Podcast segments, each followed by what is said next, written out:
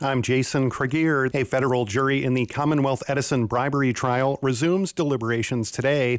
Dave McKinney has more. Jurors in the trial of four former ComEd executives and lobbyists accused of bribing one time House Speaker Michael Madigan didn't reach a verdict last week.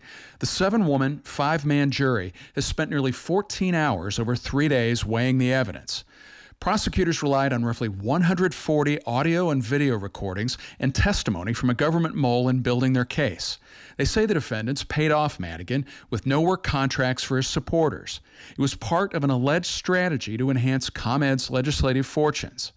Former ComEd CEO Anne Pramaggiore and one time company lobbyist John Hooker both testified in their own defense, repeatedly insisting they never bribed Madigan. This is Dave McKinney.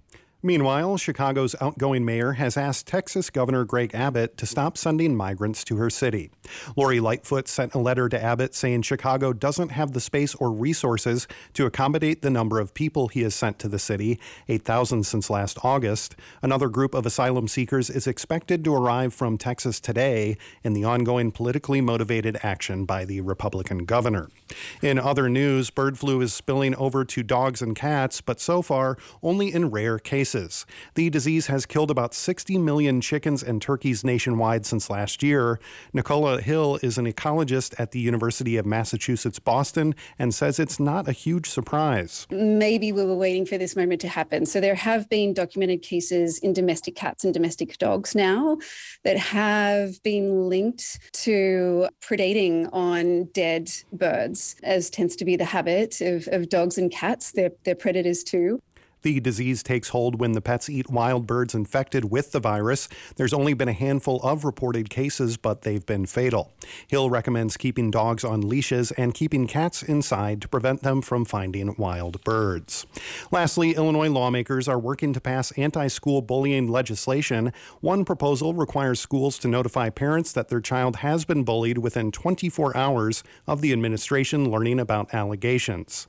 Some school officials are concerned about the potential burden burden this places on school administrators, as well as the feasibility of getting in touch with parents that quickly. The bill has passed the House and now awaits a vote in the Senate. I'm Jason Kregier. And I'm Leah Lerner. Blue Cross and Blue Shield of Illinois will no longer be covering at home and in person COVID 19 tests. That's beginning May 11th. Under the federal COVID 19 emergency order, insurance providers were required to cover tests. Blue Cross Blue Shield is the first Illinois insurer to announce its plans for the end of the emergency order on May 11th. Coverage for tests and the COVID 19 treatment Paxlovid will now be determined by an individual's insurance plan. Blue Cross and Blue Shield of Illinois is asking people with questions to call the customer service line on the back of their insurance card. At this time of year, many in- farmers and ranchers across the Midwest are planting their crops and turning their cows to graze on pasture. But as Harvest Public Media's Xcaret Nunez reports, the drought conditions across the Great Plains region will make the growing season difficult. States like Missouri and Illinois had enough winter precipitation to help relieve a lot of last year's drought conditions, but most areas of Nebraska, Kansas, and Oklahoma did not. Derrell Peel is a livestock marketing specialist for Oklahoma State University Extension. He says a springtime drought sets up a challenging year ahead for farmers and ranchers. And so not only do you not have anything now, there's no prospects of getting anything anytime soon. Peel says the drought has made it difficult for pastures to grow, forcing some ranchers to decide to sell their cattle early.